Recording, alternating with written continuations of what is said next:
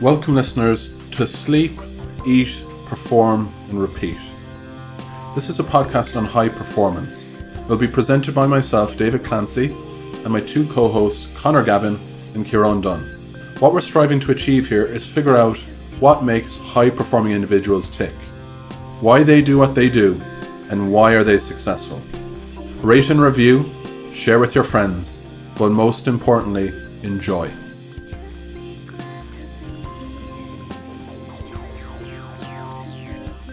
Welcome, listeners, to Sleep Eat Perform Repeat, episode number 55. Today we spoke to Michael Caulfield, sports psychology consultant at Just Caulfield. In light of this time during the coronavirus pandemic, we took time to talk global timeout with Michael today. We discussed the challenges we're all facing now and how to approach them together. Michael shares his stories and insights from his diverse background. Be yourself, he says, during this timeout. And as Jimmy Greaves once said, it's a funny old game. Welcome to Sleep Eat Perform Repeat. We're joined on the line by Michael Caulfield, and we'll pass you over to David, who'll introduce you to Michael. We're really, really fortunate and grateful to have Michael on the line today. Um, I came across him at a leaders conference last year. Very, very esteemed, well renowned sports psychologist we want to hear what's going on in Michael's life today because there's a big crisis going on in the world, and we want Michael to talk us through all that and, and educate our listeners a little bit. Michael, how's life? What's going on at your end? What's going on here is that I'm fit, I'm healthy, I'm optimistic, I'm okay, and I'm staring out the window looking at the half decent sky with a few birds flying past. So I tell you what, it could be a lot worse. And geog- geographically, Michael, where is this lovely picture you're painting for us? Well, if, if, if there's people in Ireland listening to this, uh, they may have seen a wonderful racing festival in, in England last week, the Cheltenham Festival. I live in a place just outside Lambourn, which is known as the Valley of the Racehorse. It's the Lambourn Downs. I came down here 40 odd years ago on leaving school to learn how to ride a racehorse badly, and I've been in and around the area ever since. So it's the downlands of England. There's plenty of fresh air, there's plenty of space, and I can assure you I'm making the most of it every single day at the moment. Well, that's exactly a sort of message you want to be able to hear, isn't it? I mean, I was even yesterday walking on the Phoenix Park here in Dublin, and everyone was, you know, abiding by the social distance that you're supposed to. Everyone was out with their dogs, running around with their kids. It was actually, it was a really lovely thing in a way to be able to see. Everyone was just enjoying nature as it was. Nobody was on their phones. Everybody was really, really kind of present and just enjoying it, and it was, it was really actually refreshing to see on St. Patrick's Day. I, I think if I, am struggling even with the phrase "good always follows bad" because there's there's probably not a lot of a lot of good around at the moment. But the one thing it will do eventually, and we will get through this, it'll force us to focus on the things that matter and the things that don't really matter. Uh, and eventually, I think we'll realise that the and I've always lived by the phrase "simplicity is genius." And in the end, we'll just realise the, the the beauty of a human interaction, a walk, some fresh air, some countryside, seeing a dog chase after a ball, or a young child learning to kick and run after a ball for the first time. Because we've got we've got, I would say, pretty distracted, pretty greedy, pretty selfish. And this isn't some rant. I can assure you that I've had a lot of time to think about this, David, before speaking to you. And we really will begin to appreciate the most beautiful, simple, natural things again. And that might just be the one thing we get out of this wretched, this wretched situation at the moment.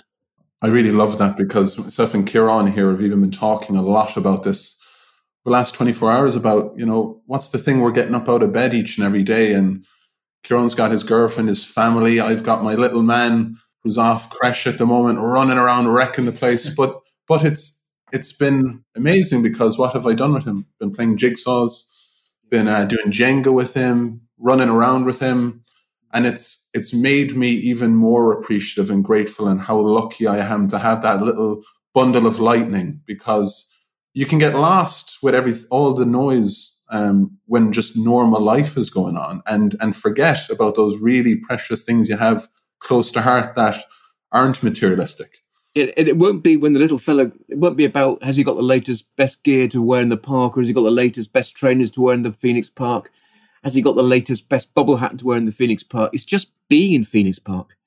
And I, am not a, I'm not a fluffy thing. I, I work a lot in sport and competition. I've worked with some of the, luckily, some of the best people in the world of sport. You know, AP McCoy back in back in Ireland. You know, when he a jockey here in the UK, an absolute warrior of a performer. But we're going to get back just to not worry about stuff like that because it doesn't matter if your little lad's got the best bobble hat or the best pair of trains. It's just being in Phoenix Park, running around after a ball and a dog. And if we get that out of it when we get through this, which we will get through this, uh, well, then it might just remind us and take us back to somewhere better than where we were before.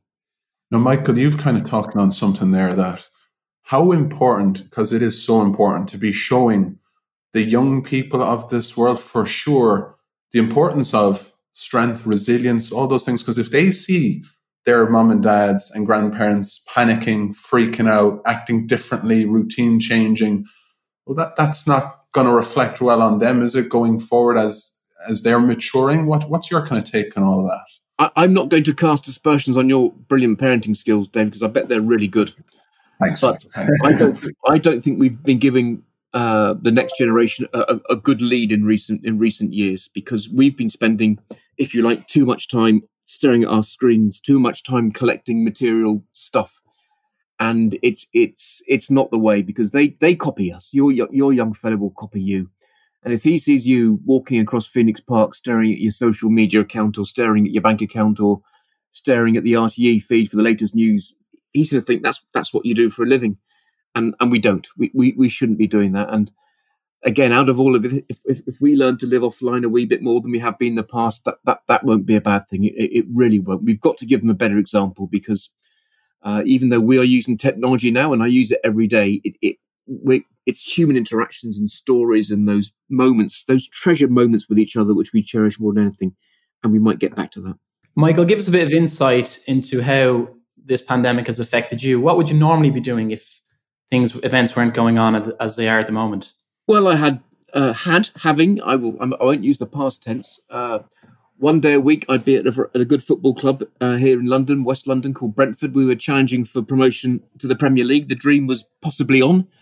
Uh, I'd be a day a week at Northampton Saints Rugby. Uh, we were fourth in the Gallagher Premiership and challenging for those honours and in the European Champions Cup quarter final. I'd be there for a day a week.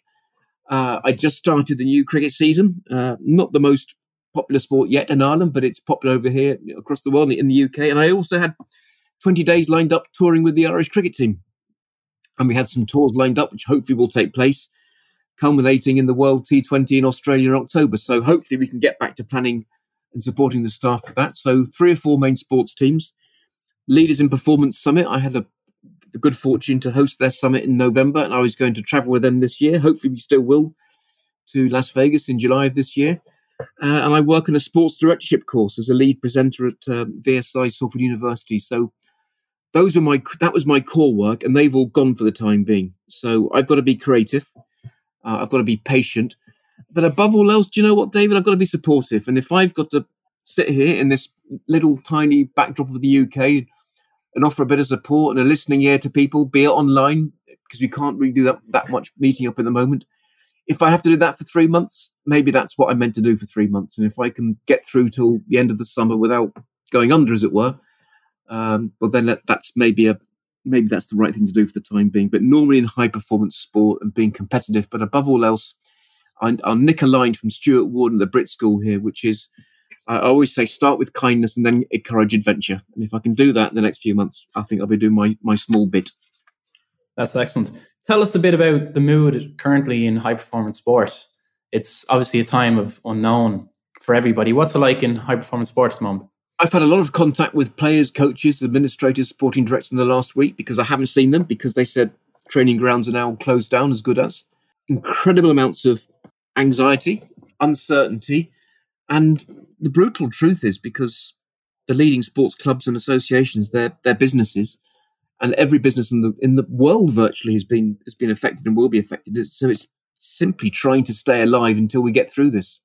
And there's a lot of nervousness as to how how we can do that. And we're talking big institutions here, good clubs, big institutions. So the worry and anxiety is there, and that's why I'm really wary of the language I use when I speak to people because there's a lot of fear out there at the minute, and fear can be as deadly as the virus itself, in my opinion. So, what would be your advice for people like my wife, Kieran's girlfriend, our parents that are listening to this to help with the manage and cope with the fear that this virus is causing shockwaves throughout. How, what kind of advice from your background would you give? I'd be very, I'd be quite serious here. Um, we've all got addictive tendencies, most of us. It could be anything from chocolate to a soap opera to anything. And I think it's almost becoming impossible to switch the news off because you want to listen or say what's happening. So we're, we're watching, I think we're watching and listening to the news too much. So I would say to anyone, limit yourself to when you get up because you want to know what's changed overnight and then wait for the evening press news conference from, in your case, Leo Varadkar last night or from our prime minister over here. Don't go watching the news and listening to the news all day because it, it, it will fill you full of fear because all you hear is words like isolation, death, virus, lockdown, pandemic. And that really gets through to your this extraordinary organ called the brain, which hasn't really evolved that much, I don't think, and we're still quite simple fight or flight creatures. Now we're fighting for survival because you've only got to look at any, any supermarket across Europe, across the world. The minute we're, we're fighting for a, a, toilet roll or a bag of pasta, and we've gone back to being quite basic creatures because we haven't evolved that much. So limit yourself to the amount of time you listen to the news. But for every time you do watch it, then also search for the clip which shows someone recovering from the virus or coming through the virus. Or look at a film of Venice last night where Venice looks transformed. It's had a makeover because we've stopped messing it up.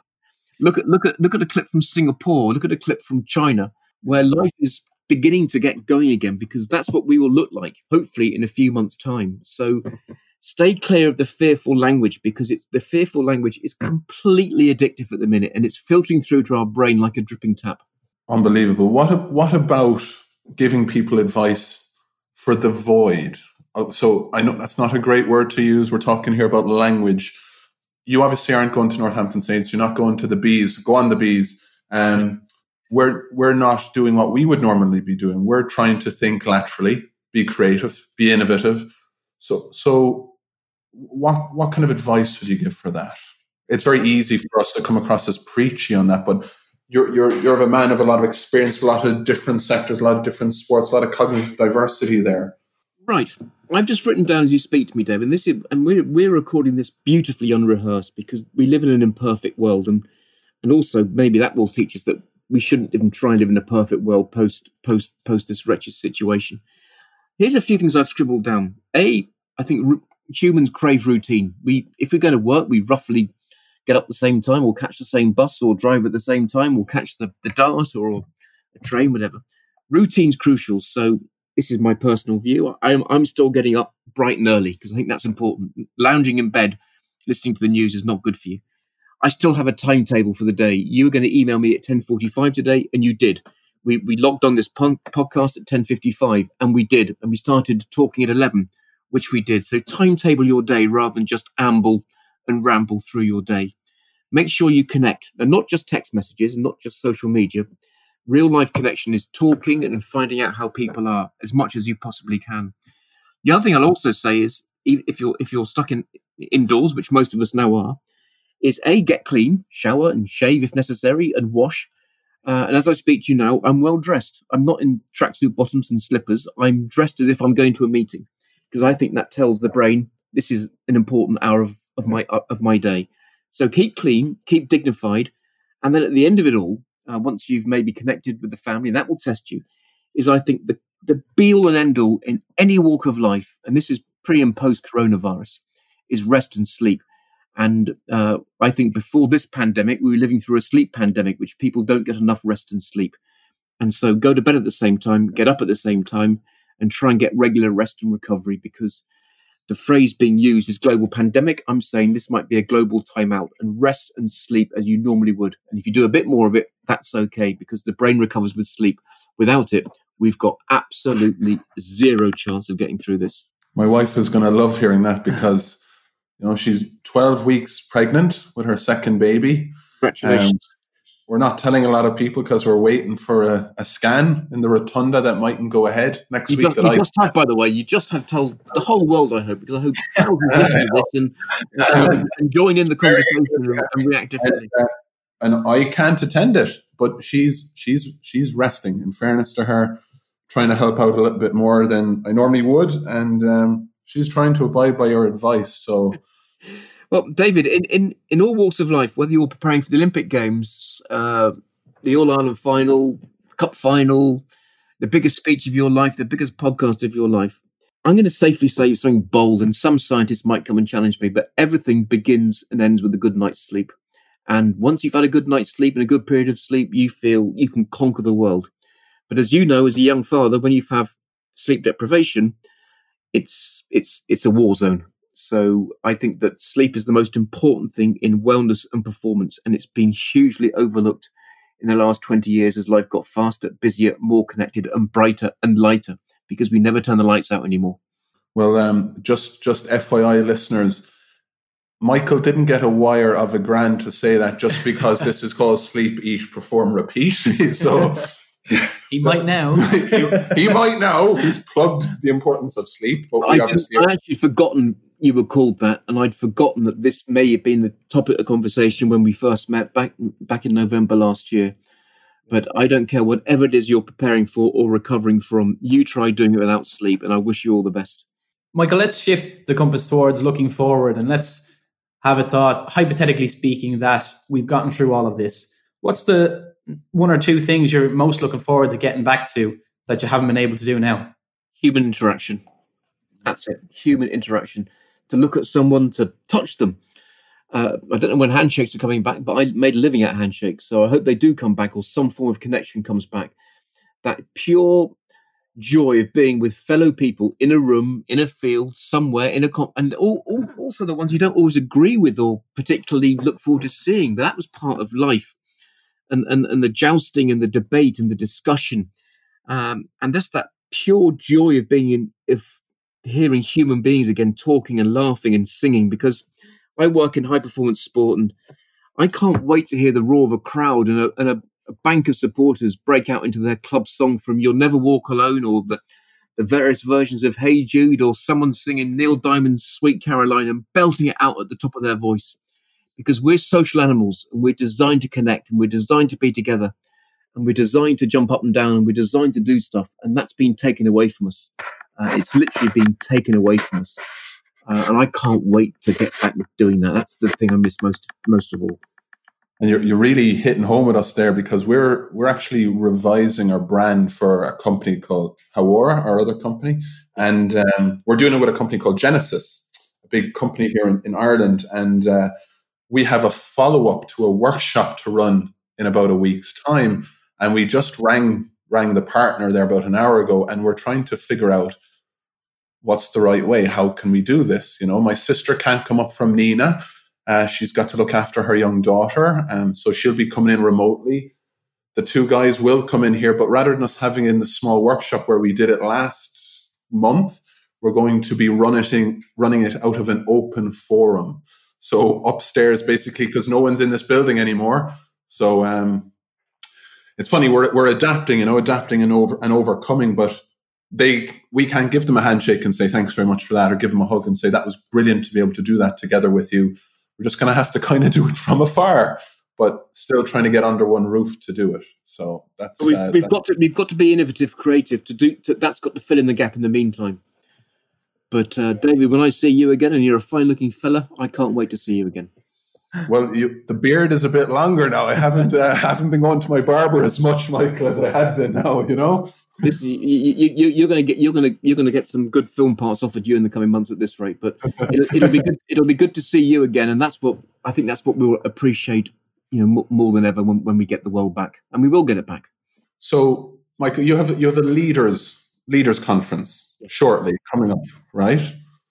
Does does the tone of the agenda, does the agenda, does the narrative, do the do the presentations shift and change? Have you changed the diary dramatically? Never mind, maybe not everyone attending in person in a space like Twickenham, but are you changing the agenda dramatically because of what's going on in the world? I don't think so. No, I think we're going to stick to the same topics because I'm I'm I'm adopting the mindset, and I might be having to play tricks myself here, but we are going to come through this eventually. Now, it might feel like Armageddon at the moment, but in two, four, six weeks, it will have changed again because we've seen we've seen what's happening across the the rest the rest the rest of the world.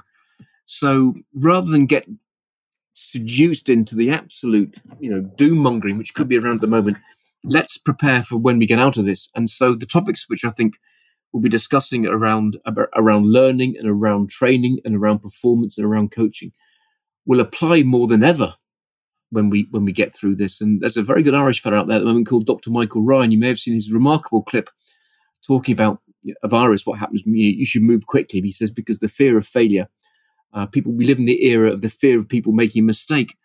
And again, if if we get human interaction out of this again, but also if we get the sheer get rid of this fear of making a mistake as well, David, because we, we, we've get we've got terrified to make mistakes in case we get found out and humiliated, and it's publicized everywhere. It doesn't matter if you make mistakes. How the hell can you learn if you don't make mistakes? So the conference is going to still going to focus on learning and coaching, and we must remove this fear of failure and making a mistake because I really believe since the digital world launched upon us, that's the one fundamental shift it's made on human behavior is this terror of making a mistake. And it, I have to say that that kind of echoes again with the two of us here in this room because with us starting up a company six months ago, a lot of people would have said, wait till the product and the service is absolutely right and then go for it. But there were other people that were also saying, yeah, but get something out there, get something out that's a bit different. And then you can refine it and refine it and make it perfect with time. And, you know, then we read people like Tom Peters and guys like this, and you kind of, you do get the conflicting advice. And it's kind of, sometimes it's difficult to know whether it has to be absolutely perfect because maybe if it's not, you don't quite land who you want. But maybe it's also important to well get it out there and you'll land something, and then you can refine it with time. And it's something we're both going through constantly all the time. But that kind of battle. I work in real live elite performance sport. You haven't got time when the ball's in midair to call to call a conference call to decide what to do and how to catch it. You you just catch it. And again, stuff we might get out of this wretched situation is trusting our gut instinct again because I think the gut is incapable of lying to you. And sometimes you wait for everything to be right, and it's never just right. And when you launched your your company, your product, was it perfect? Will you will, will you change it? Of course you will. But for heaven's sake, we must learn to have a go again because we've got we've got we've got very cautious and, and very fearful of making mistake. And lots of advisors and experts then go, Oh no, no, no, don't do it like that in case you make a mistake. I say, Well, go on, make a mistake. And David, you got you said you got a little boy, haven't you? Age two, is that correct? Yeah, he's two and a half. Little. Is, is, he running, is, he running, around now? Is he, is he doing okay? He's doing great. Yeah, he yeah. is. So, if you remember the, the first few days when your wife rang you up and said, "Get on quick, he's he's having a little walk across the park or the house," well, there's a really good chance in those first few days he fell flat down on his backside as he landed flat like a stone as he's trying to work his first few steps. You don't look at him and say, "Ah, little fella, he'll never walk." You just encouraged him to do it again. He couldn't give a hoot. He just fell over, he banged his bottom, and he got up again.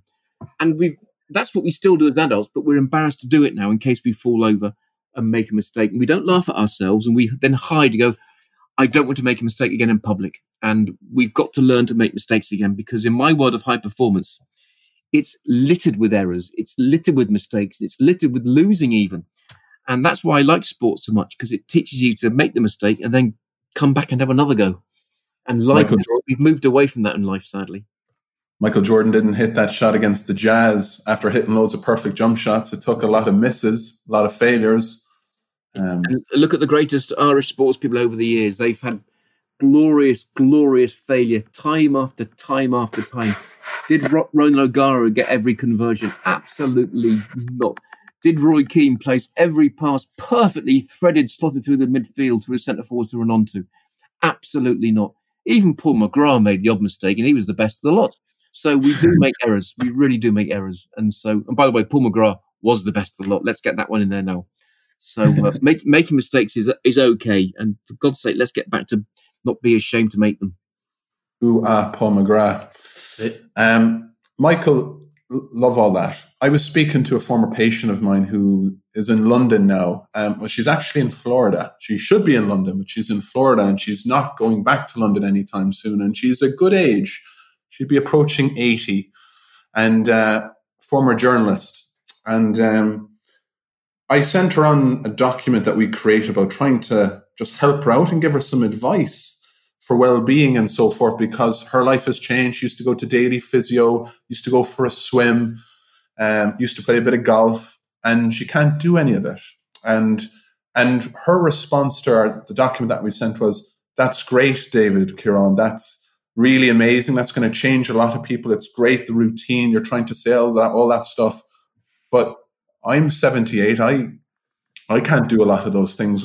What do you think I can do? What about people my age? You know, should I be wiping down my deck of cards for bridge? Should I be playing more Scrabble? Should I be what's your advice for that elderly population for my for my dad you know and if my granny was still around what what can those people do now because they're getting a little bit more isolated they're getting a little little more isolated and that word's going to haunt us for a few weeks and months yet and probably post this situation also but I, am a few miles now from uh, a rehab centre here in Lambourn in the UK run by the Injured Jockeys Fund and it's a rehab centre for people to recover from serious injury from riding a horse because when you jump off a horse or fall off a horse, it, it really quite hurts. And if you get hit by one coming behind you, it really, really hurts. So we've got three rehab centres now uh, across the across the UK, David, to, to help people get better from from their accidents. What what we've also done is we've created three social hubs, possibly by mistake, where people just want to come in. And I encourage this. And I'm going to go there later today. Put the kettle on and just see how people are and they get and we got elderly people well over the age of 70 they just like to meet up and you know what they do they often tell stories exchange stories now some of them might have been slightly exaggerated over the years but so what but keeping us together and keeping us connected and telling stories and remembering good moments from our past and then laughing at some of the great things and also laughing at some of the most ridiculous things that have happened to us i think is still the greatest medicine we have and getting people together connected telling stories, sharing experiences, I still think is the most powerful thing we do. I, I, and look at this podcast. Hopefully, it shares a few experiences. I've spent my life addicted to the radio because it tells you stories, it tells you things, and you you hear interesting people you've never heard of talk about their life. And the more we do that together in person, we might do it virtually for the time being, the better. And getting people in the same place doing that is, is the greatest thing we have, and we'll be, and we'll appreciate it more than ever in a few months' time, David. I think this aligns perfectly with my next question, Michael. Um, about storytelling. I was going to ask you, what's your favorite, or whether you've been involved with or looked out upon from afar, moment in sport or your career so far? My most favorite moment in sport so far. I mean, I've had some. I mean, you've just asked me a question. I'm trying to filter through three million memories, but a zillion year, a zillion years ago, there, I used to every year I used to go to the Grand National meeting, Liverpool, which has sadly been cancelled this year, and I was chief executive of the Professional Jockeys Association uh, at at the time. And there have been some remarkable Grand Nationals, both in terms of the race itself and some of the dramas around the race. There was the full the full start back in back in the nineties, and in 1993. Uh, the, the, the the whole racecourse was evacuated with a with a bomb scare in 1993, and I remember being in the weighing room, and the clerk of the course, the senior executive of Aintree, tapped me on the shoulder and said, Michael, have you got a minute? I said, well, not now because the Grand National's off in a minute and there's 40 jockeys about to risk life. And then he went, this is important. I said, no, their, their job's important. They've got to ride in the Grand National. He said, Michael, there is no Grand National. And I said, sorry. He says, close the door, get the jockeys together. We need to talk to them. And we were told the, the race was off. We'd have to evacuate the racecourse there and then. And of course, the jockeys didn't quite get it and they didn't quite believe it. And then the police knocked on the door, said, "We mean it. Get out the racecourse." And there wasn't time to get your phone, your car keys, anything. So we had forty jockeys wandering around the streets of Liverpool and Runcorn and Cheshire, uh, dressed in their silks and boots, everything bar their crash helmets, and we roamed Liverpool for 24 hours. Um, you see it now as fancy dress, you know, the, the make believe jockey. But I, I remember driving out of Liverpool that night, and we drove out. We couldn't take cars or anything. I ended up in a horse box, uh, going to a Runcorn. We're having a picnic in the back of a horse box with 12 jockeys who were meant to be riding in the Grand National that afternoon at four o'clock. And then we went past McDonald's, and there was one of the jockeys uh, queuing for a for a Big Mac because he was hungry, and he was in the queue, and everyone else on a Saturday afternoon, and there he was ordering his Big Mac and fries, or in his case, it was a very small Mac and very small fries because he, he wasn't allowed to eat very much. And we and we ended up in a hotel that night in Runcorn, having had a, all shipped out in a horse box. And we had a bit of a party in, in the hotel that night, dressed in breeches, boots, and colours and body protectors. And of course, the jockeys felt the race wouldn't take place because the operation to, to, to sweep the racecourse was impossible. Uh, and all the jockeys that year, David, were were dieting, as they called it, wasting, because they all had a light weight for the Grand National. And when a jockey loses weight quickly, a lot of weight very quickly, whenever he eats and drinks anything afterwards, he puts on a lot of weight very quickly. So there might have been a Guinness or two that night. There might have been a bag of chips or two that night. There might have been a, a sitting up talking around the table that night with a glass of something that night. And before you knew it, they'd all put far too much weight on. And the call came through Sunday afternoon. Lads, the race is on Monday afternoon. I've never seen a rush for the sauna like it in my entire life because 24 hours of carnage and chaos. But whenever we meet up, whenever we get together, we just remember that night in a horse box driving to Runcorn, the night in the hotel, and then riding in a deserted racecourse in the Grand National on a Monday afternoon. So is it is that a, a moment of glory? No. Is it a moment which changed the shape of the world? No. But we were there, and I remember I was the first one of the first people let back into Aintree uh, on the Monday morning, and it was like time had stood still. There were bread rolls not touched for 24 hours or 48 hours, and there were race cars, cash lying around. Uh, the place had just been absolutely deserted. And we went back in and we rode in the Grand National, and then we cleared up and went home again. Uh, and those moments live with you as much as the winning goal or the winning catch or the winning score because they're, they're memories and you can't you, and that's why it's important people to get together and talk because you, you share these stories. They're vital. Well we want another story michael. You have you have a couple of dogs there near you is that right? I do yes. I do yeah. One's called shankly what are they? What kind of dogs? My old dog is a my old dog is called shankly. He's a lurcher greyhound.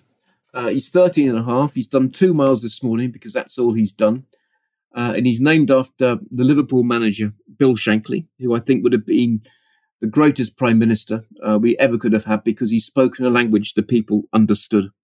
And I watch leaders now, uh, and if we, we're drifting to leadership now, but I did watch the press conference of Leo Varadkar last night. And by the way, he's he's lost his job, but he still came across as the leader and the statesperson last night. And he spoke in a language I understood last night. And Bill Shankly, as a leader of Liverpool, spoke in a language the people of Liverpool understood, as does Jurgen Klopp, by the way. Jurgen Klopp is just a very German version of of, of, of, Bill Shankly. And my old dog is named after Bill Shankly because my old dog will never walk alone.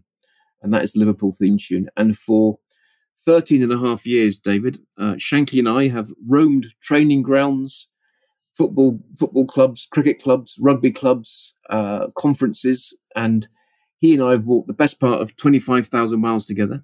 And that dog has been on walks with me with managers, coaches, players, athletes, sporting directors, politicians, strictly come dancing, you name it, he's been in a walk with them.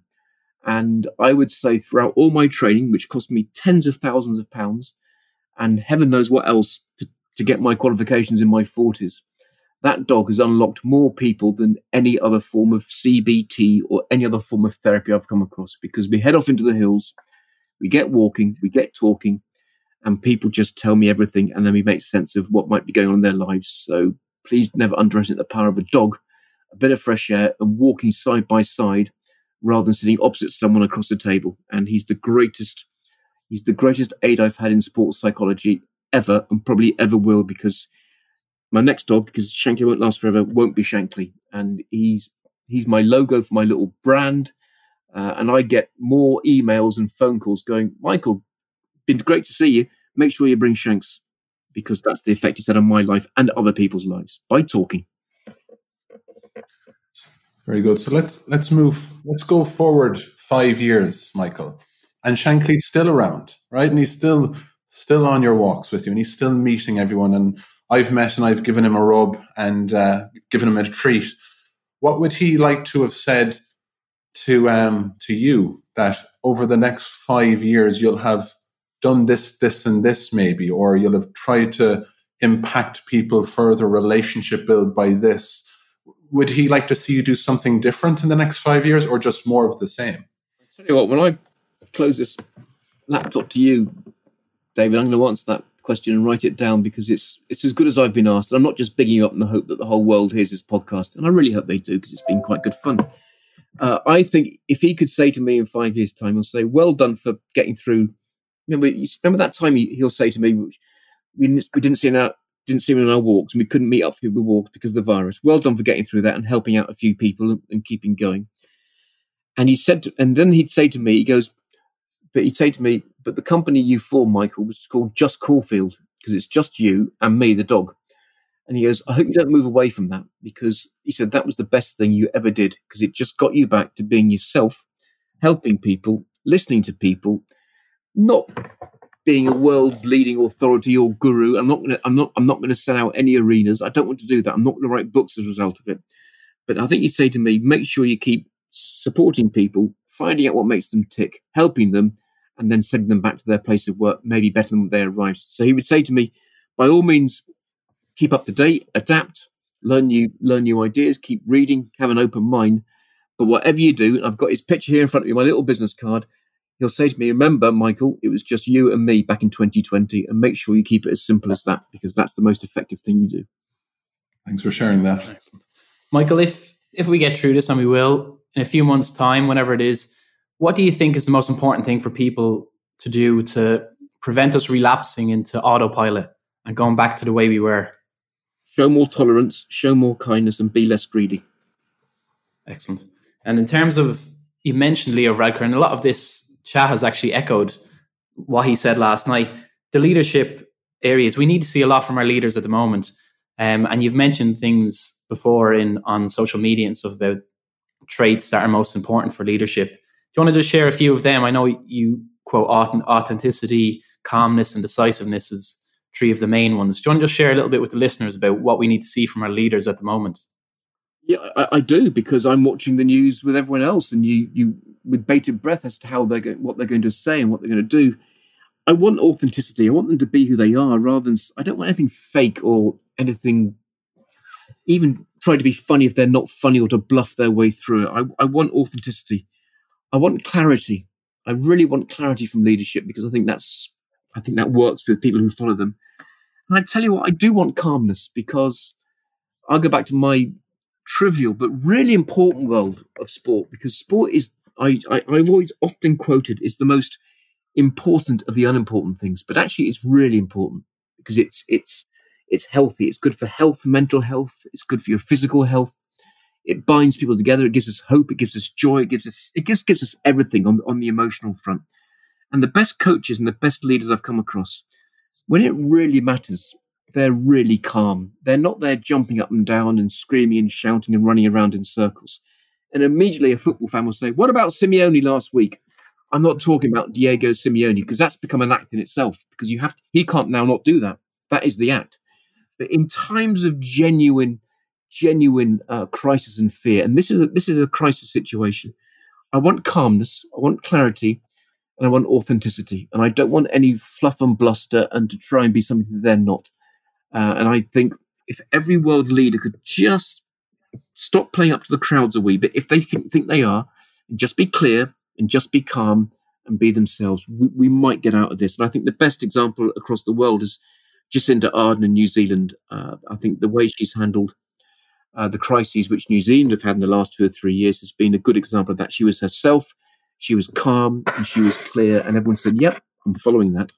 Excellent, Michael. For for the for the athletes out there, let's not talk staff, coaches, management. For the athletes, that routine dramatically changed, but they're still having to keep up training, right? Rory McIlroy, you still better be practicing because the Masters might still go ahead. LeBron James, Giannis, these sort of guys, Premier League footballers.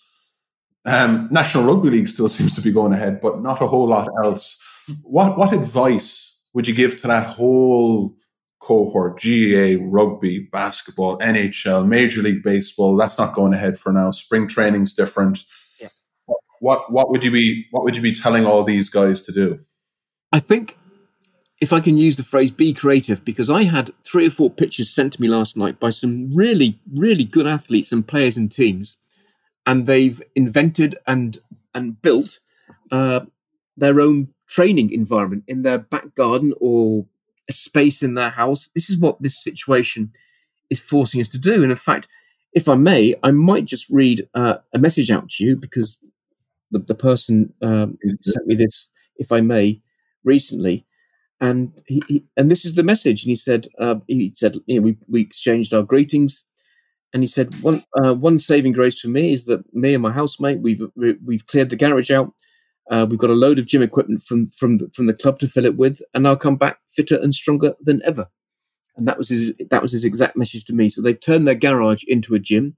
They've managed to borrow some equipment from the club for which they play for. They've got a training program from the coach. And uh, this young man said he's going to come back fitter and stronger than ever. He's had a slight injury worry the last few weeks. Uh, and he shares a house with a fellow athlete who's fit and able and in the form of his life. And the two of them are going to train each other and keep each other going.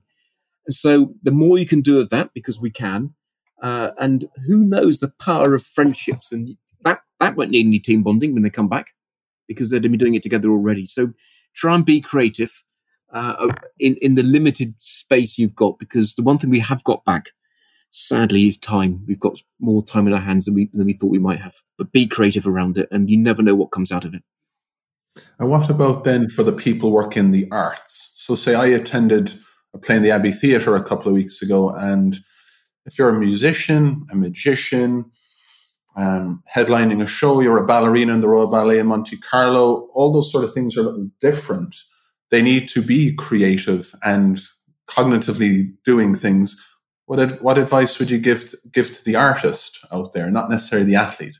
I think, and I, I have thought a lot about the artistic community because a I like the artistic community, and I've got many good people in it, and people I've helped in it as well. From from as you say, from actors to dancers to comedians. So, what can they do? Um, if I go back to my phrase global timeout rather than global pandemic, all of us, even myself included, I'm about to do it after I've spoken to you, is I'm just going to completely reappraise the way which I go about my life. What can I create in the next three months, which I'd have had no chance of doing prior to this situation? Now that might be that might be new material, that might be a new skill, that might be something I have to read and, and, research, and and which we can use online facilities for. So, is there something you can learn in the next three months that you wouldn't have done as a result of this of, of, of coronavirus. And whatever discipline you're in, there is something you can do. Whereas in three months' time, I know some of this now who three three mornings a week now is learning Spanish online because they want to work in elite sport football. And guess what? There's lots of really good Spanish players and teams out there he wants to work with in the future. He's now learning Spanish. He would not have done that pre coronavirus. So, what can you do which will make you better at your discipline in three months' time as a result of this enforced situation. And it could be a physical thing. Uh, I don't know about you, but I've lost a couple of kilos already because I'm walking 15k a day. Uh, I'm eating and drinking less because there's less of it around, and you can't go to eat and drink at the place you want to go anyway. So there must be something in the next three months you can do which will make you better at your job because of this situation. And what is it? And only they can answer that question. Well, well, we would say you're looking great, Michael. you're you're not in the room with us, but we'll take your word. You what, I I I've I looked sensational today. um, I'm gonna I'm gonna put Kieran on the spot here, Michael. We're gonna switch it up and put him on the spot. I'm gonna ask. So, Kieran, you being a GA player, yep, fit and healthy, yep, routines ish ish asterisk there, Michael. Um, Kieran, who do you play for? I was playing for London while I was over there. I'm playing for St Mary's in Saggart now at the moment, a Good local club. Good man yourself. Yeah. So Enjoying it again. He's having Michael. Just context. He's having to look after some people at home, um, young people and old people, and at the same time come in here because I'd be given out to him if he's not because we have to keep on working away. And uh, Kieran, what new skills are you trying to learn? Because is it is it is it Spanish? Is it chess? Is it cocktail making? What are the new things you're trying to learn going forward? Well, I actually recently. It's good to put me on the spot here. I like this. Um, I got a banjo from my dad at Christmas time. Wow! And I saw it the other day, and there's one string broken on it. So I bought strings online, and I said I'm going to learn to restring a banjo and learn how to play it. First attempt, broke the string that I was trying to fix. so as you said, refining the skills still, but that's the goal. So I've looked up lessons online. There's loads of obviously things available. So that's the goal: be able to play one song by the end of June.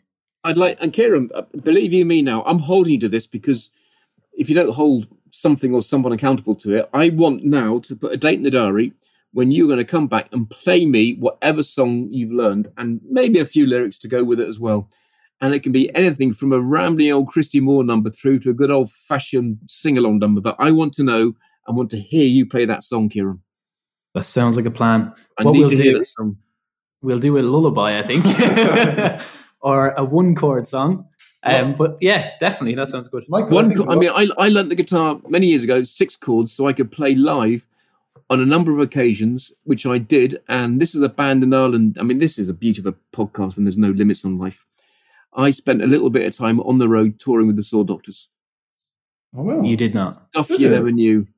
Stuff Wow. you never knew. Because in 1990, LinkedIn in profile. 1990 in 1994, Richard Dunwoody uh, became champion jockey of the UK for the first time, his lifelong ambition. And a great friend of mine called Simon McNeil, who retired yesterday, retired from being a starter of horse races, formerly a jockey himself. And in 1992 93, we were driving along one day to the races, and, and there's a, a late Irishman called John Durkan. There's a race named after him at Leopardstown, the John Durkan Memorial Chase every year. He tragically died of leukemia about 15 years ago, John and we were going to the races, and he and uh, he went out with a girl called Carol, an Irish lady who lived in, in my village, in my house actually, and we had a cassette. For those of you who don't know what a cassette is, Google it. They're plastic little things when they're fiddly, and you always they'd always break in the end. And he said, "Listen to this song, Michael Corky, as I was known." He said, "Put it on," and it was "I Used to Love Her" by the Saw Doctors, which was number one in Ireland at the time. And then they brought out their first album, uh, recorded in Salt Hill in Galway, called if this is rock and roll, I want my old job back. And we joked in the car that if Richard ever became champion jockey and Simon rode 50 winners in a year, which he did that year, we'd book the Saw Doctors for a concert. And to this day, they did. And I bought the album, vinyl, of course. I got the back of it, and there was a number, Galway 28426. I rang it, and a fellow answered the phone and, hello. I said, it's Michael Caulfield speaking here on behalf of Richard Dunwoody. He went, not the Richard Dunwoody. I said, why have you heard of him? He said, yes. He said, I'm a, I'm a bookie. I'm a bookmaker. I said, who are you? He said, I'm the father of the, of the lead guitarist and songwriter of the Saw Doctors. And I said, I was hoping we could book the lads for a concert in, in, uh, in Lambourn because Richard Dunwoody's a champion jockey. I know he's the greatest jockey of all time. Pardon the accent. And so in those days, as you do, he shouted across the room, Leo, yes, Pa. He goes, what is it? He goes, will you play a gig for the jockeys in England? He went, yes, mighty. And they got on their tour bus a few weeks later, and I can, I'm still looking at the lay-by here in the village. Uh, and they turned up in the village, and we had two nights in our local pub. I've still got the photos on the wall, and we sang Clare Island and Green and Red and Mayo, and I Used to Love Her, and all the songs. And then we had a gig for about 800 people uh, in a garden centre up the road, and it's still talked about to this day. And so we've become lifelong friends. And if they're listening to this one day, I hope, I hope to the hell they get back together and have a little tour next year. There's my little Irish tune, rock and roll story for you. Love that. Now, as you said, this can be a pod that tends to go different places because It just it's all has, about- isn't it? It just has. It's just gone. It's just gone to. It's just gone to Tuam and Galway and back. yeah, we went from sport all the way to that. But now you said, um, because I've been keeping some notes, that you're not going to write a book. But you also said you need to read, you read a lot and you keep up with reading, and that's important for leaders and so forth. And thanks both for asking me, but uh, I'm planning to write. that's what I want to do in the next three months. I want to write, and I want to write a book. I do want to write a book. But um, Michael, I want to say that if if I, we were a publishing house and we were forcing you by gun to the head, Michael Caulfield, you have met so many people and connected with so many people. We want you to share those learnings, that legacy, those everything you've distilled from your time, put it onto a couple of sheets of paper for us to leave for us. What would the title of that book be? And maybe give us a little bit of a an intro. Just tell the publishing house it's two or three chapters, it's this, or it's going to be framed around this sort of narrative. Okay, I've got the title of the book already. It's just come to me, so I now know what I'm going to call my book if ever I wrote it. And this is going to be so disappointing for you and anyone who listens to this because you, you'd be expecting a really clever answer of the collaboration of teams under pressure or something like that, winning is best and how to be successful in life. My book- my book would undoubtedly be called "It's a Funny Old Game." It's my stock phrase in life, uh, invented by Jimmy Greaves, uh, the greatest English football. footballer, uh, which we've had as a centre forward. And there's been a, a wonderful documentary on Jimmy Greaves recently on on, on a well-known sports subscription channel, uh, beginning with the letter B. And uh, Jimmy Greaves' favourite phrase when he became a pundit by mistake was, "You know what? It's a funny old game because football." you can dominate it, you can be brilliant at it, you can win every single challenge and every single everything, but still lose. And it's a it's a phrase that has stuck with me all through my life. Was sometimes whatever you do, however well you do it, however hard you prepare for it, however much you practice and believe and do everything right, and you are unbelievably brilliant at what you do, you might get beaten. And he would say, Well, it's a funny old game, isn't it? And my book would be around the human condition, which I know is out there because virtually every person I've met in my life, from national managers to national coaches to leading ministers to leading athletes, at some point in their life, they've all had periods of doubt when they didn't know if they were going to be good enough, fast enough, tall enough, good enough, brave enough, funny enough, clever enough. Uh, and at some point, and maybe there's one or two exceptions out there, but at some point, they've all been a little bit lonely, sitting in their car or their dressing room or their training ground or their house, and they've gone, I'm not sure I can do this. And I've yet to meet one person who at some point has not had that moment when they go, I'm struggling here. I'm, I'm really struggling. And that could be form, fitness, confidence, belief, anything in life. And they're literally empty. And that goes from McCoys to McIlroys. And if Rory and AP ever met for a cup of tea, I bet they'd say the same thing because has Rory had periods of doubt when he didn't know where it was going off the tee? I suspect so. Did AP think at some point in his life, mm, I don't know if I can keep doing this, but I know so. So it would be based around overcoming doubt and that fear of failure. But it'd be under the title at the end of it. Whatever happened, though, you know what? It's a funny old game because it is. Hmm. Jack Murray, I'm going to give you a little shout. We're, we have another couple of minutes here. Jack's given myself and Kieran huge, huge education and advice on building out this podcast over the last couple of months. He gave us the Storyteller's Manifesto and wrote within it his book, um, Get to Storytelling and Get to What Makes People Tick and Tell It Simply. Um, and it's we this podcast has all been about stories today. That's what we've we've seen. Michael, you've asked Kieran to show a bit of accountability, to come back to you in a couple of months and play a lullaby song so that we can sleep well. um, what can we hold you for that if we decide we want to ring you back in three months' time and hold you accountable for something? What's that hook we can ring you back for? That's, that's the second good question you've asked me today. I want to swear at you now, but I can't because I want this to go out completely unedited and untouched. I think the one thing that when you come back to me in three months' time, uh, ooh, let me think. I will I will be fitter and healthier than before. I mean, I'm still in pretty decent nick now. He says arrogantly, but I will I will be fit mentally and physically as fit as I've ever been in my entire life, and I will be clearer as to how to help people than I've ever been clearer in my life before because these times are unbelievably challenging and and I'd have laid down laid down the the chapters of the book I'll never write, but I'll write it, but only for my own reference to get better at what I do. Hmm. Nice. And somebody else that's influenced us a lot recently said the exact same thing. Shout out to Johnny Zymer from Lane 4 because Johnny, you said, I asked you something similar when you gave me a book, and you said, I'm never going to write a book. I'm going to just kind of write it for myself to help understand what's important for me and what I want to share with others.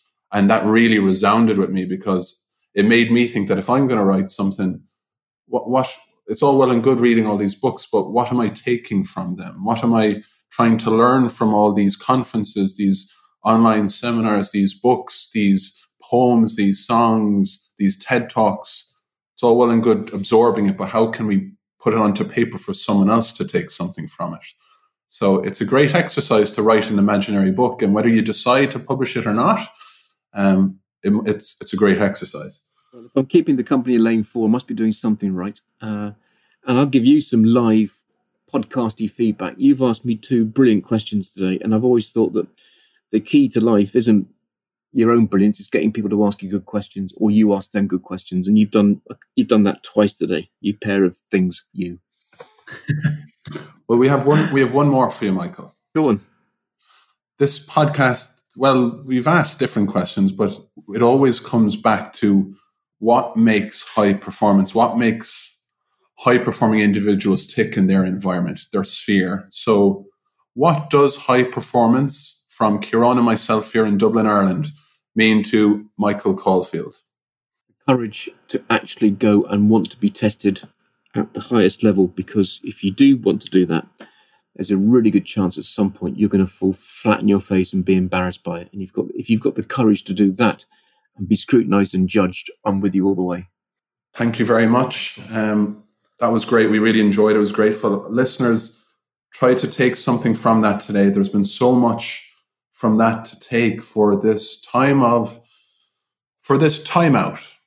So learn, listen to that, take what you feel you can put into your own space.